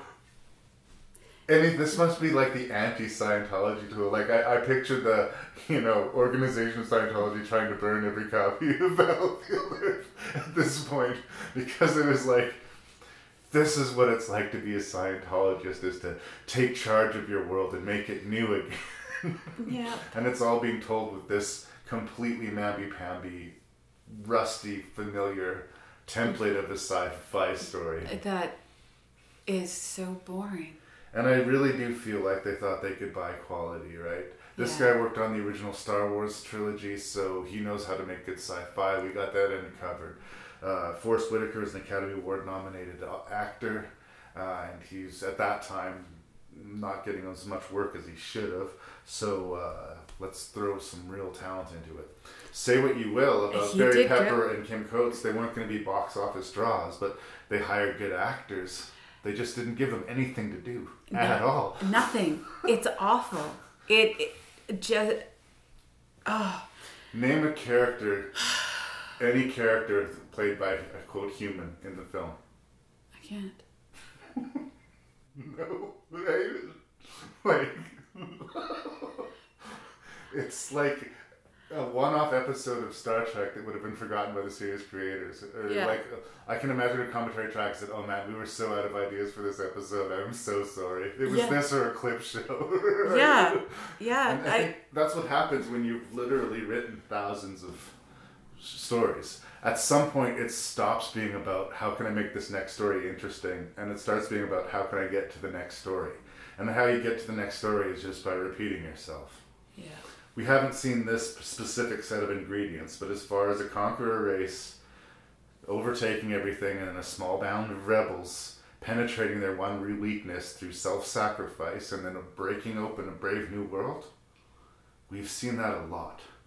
So if you're going to give us that story, You either have to dazzle us with effects like Avatar, which they don't, or you have to come up with something, some character or some story twist that we haven't seen before. Which I hate to sound like a broken record, they didn't do. No. I like John Travolta. I want to like John Travolta. I just think uh, you got to be careful how you cast that guy. Yeah. Well, yeah. And there's just it's so incongruous. you seem genuinely sad. I I am. I am sad that I'm sad Was this movie exists. Did I fly off the handle? yes. Just so sad about this. I mean, they have like they're conquering worlds, but they can't automate mining. what? Like it just it's there is nothing that makes any sense to me. I don't know why people are scared of this guy. They certainly don't act scared of this guy. It you know just- why you don't understand this movie? It's the same reason I don't understand this movie.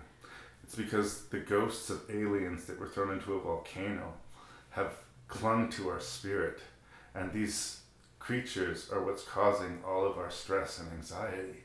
And until we clear our body of these ghosts, we're never going to make sense of the world. The moral of the story is if you want to like Battlefield Earth, join Scientology. I I can't even not even imagine that what they would endorse this. It certainly doesn't make me want to run out and read the book.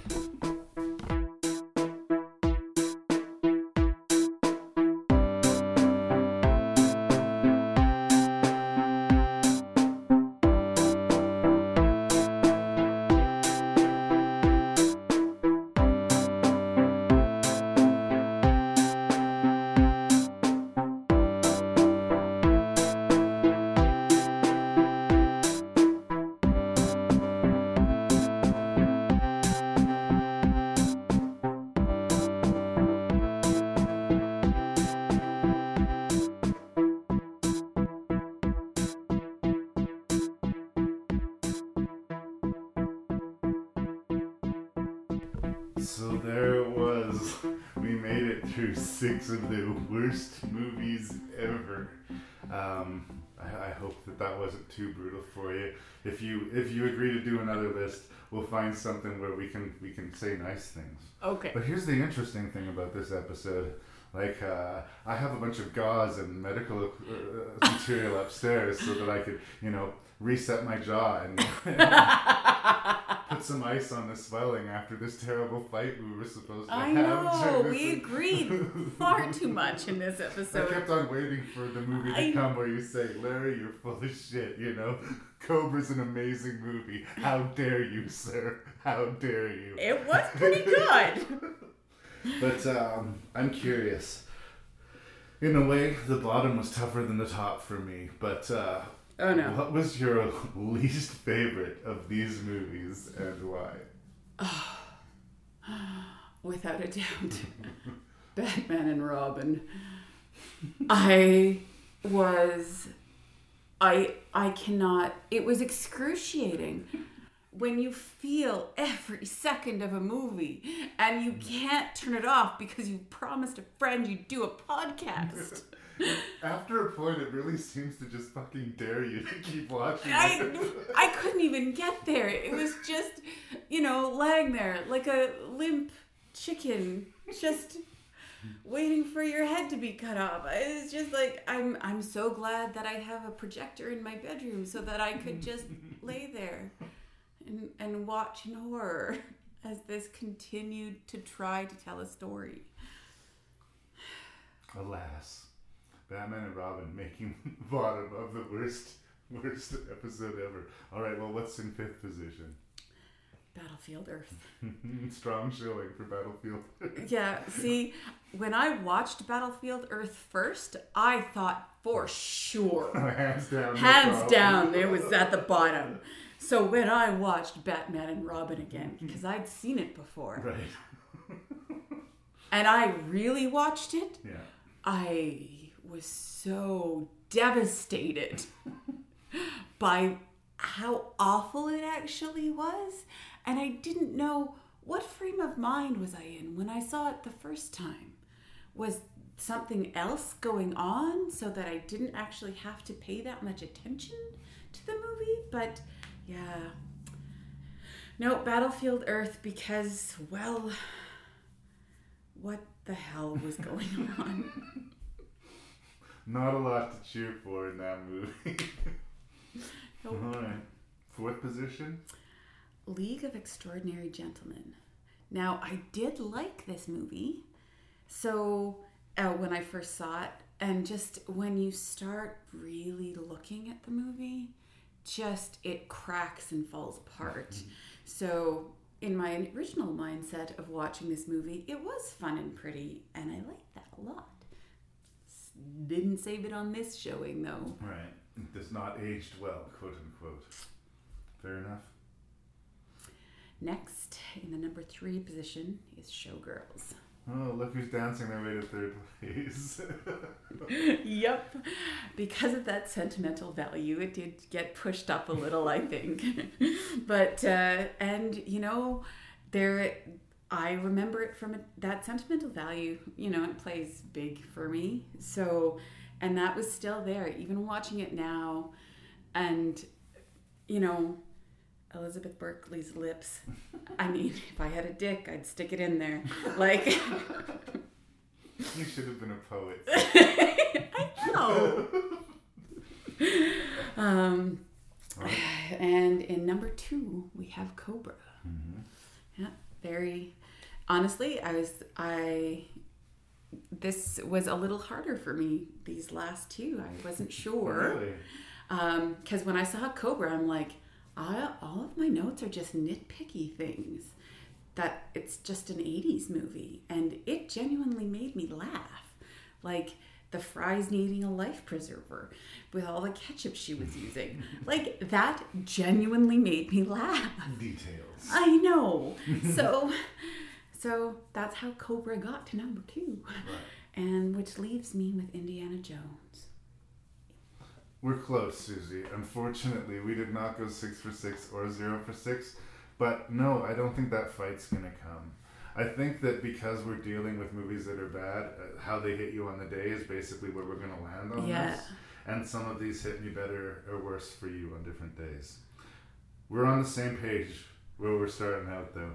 Batman and Robin is so clearly the worst. Of Oh my movies. God. It's one of those movies where it's like right away it's not good, and then it gets worse and worse and worse. Yeah. And you know well before the halfway point of the movie that they're not going to pull this out. They're not going to salvage this by some amazing sequence or turn in the like. This is just going to be what it is for two and almost a half fucking hours or whatever it was. It is a nightmare. It is Mhm. not so bad. It is good. It is No. just bad. Don't watch it. Don't watch it. Don't watch it.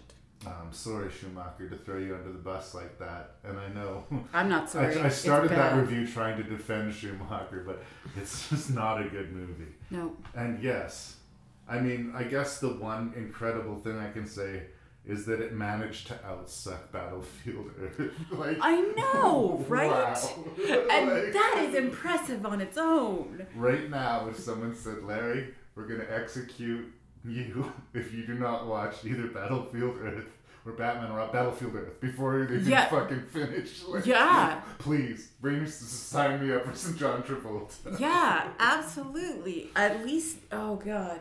But Yeah. the heartbreaking thing is John Travolta in it. He seems to really be enjoying playing this big bad guy. I know.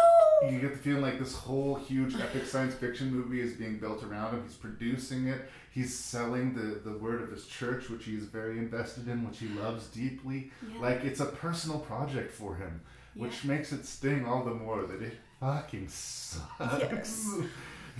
Sorry, but that's just how I feel. I guess I'm a suppressive person. um, but here's where we disagree because all the way in fourth position, I put Cobra. I I think because of my like deep love of the '80s, I I've seen a lot of movies like this that I enjoy more than I enjoy Cobra. I'm talking about the Commandos and the uh, you know Rod Deals and the yeah, and I know, haven't seen any of those. Those were not. There are so many other better 80s shoot 'em ups in this, but I will agree that there is something so unself aware about like how far Stallone is sticking his head up his own ass in this movie that I can see someone finding it funny. Yeah. And the whole like anti chemistry that is coming off of him and Brigitte Nielsen, like it, it does have like a cringy curb your enthusiasm sort of humor side to it where it's like oh my god i don't know if i should watch this or just hide under a chair so i get it but yeah and then in third position i put titty i mean uh showgirls here's the thing it's uncommon and maybe for good reason, maybe not, for a big studio and a somewhat serious director and a somewhat serious cast to make an exploitation movie. The 60s and 70s are gone. Part of it is that if you want to see exploitation, the internet has Yeah. got you covered. Like, it just doesn't happen, but it's sort of the same thing that people are attracted to horror movies too. You know, you'll see the monster, you'll see the violence that you're that is forbidden that you're not supposed to see.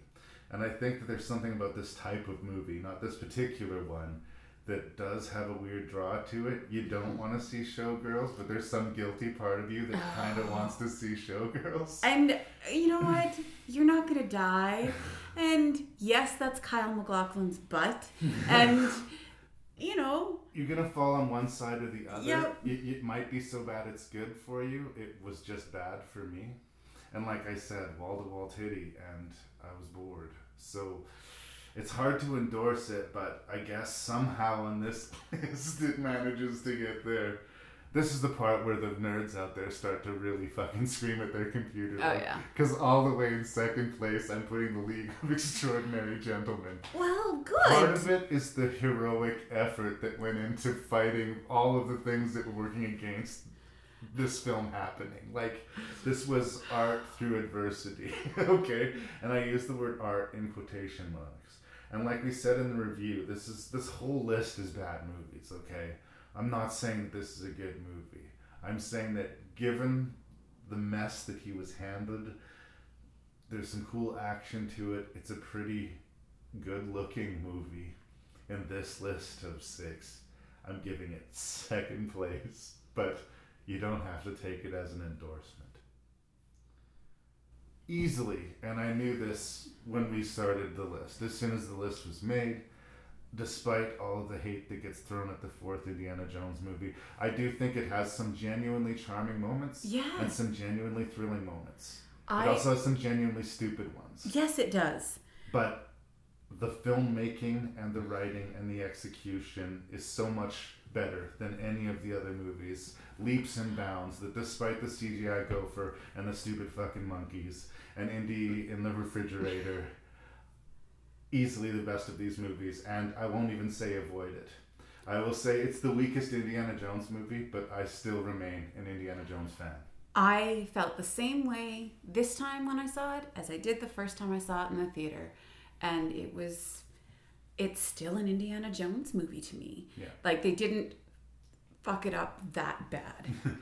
That I couldn't even keep it part of the It's the old joke about pizza. Even when it's bad, it's still kind of good. Or, or sex. Yeah, yeah. Even when it's bad, it's still kind of good. Yeah, yeah. so, uh, yay! Ringing endorsement for Indiana Indiana, Jones. and the Kingdom of the Crystal Skull. That was the best film that we reviewed this week Rank and Review.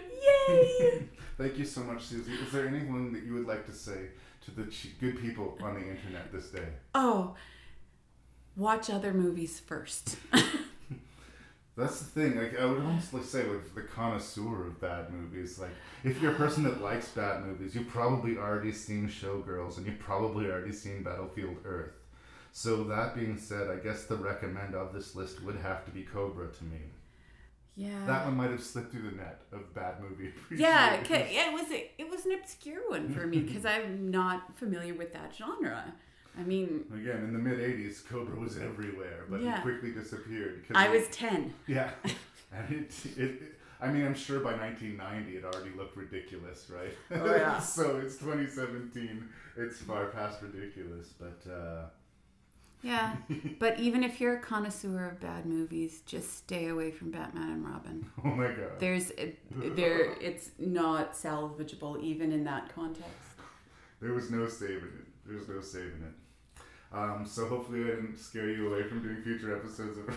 Absolutely not. I love it. um, we will see or hear from Suzi once again. Um, thanks. You're welcome.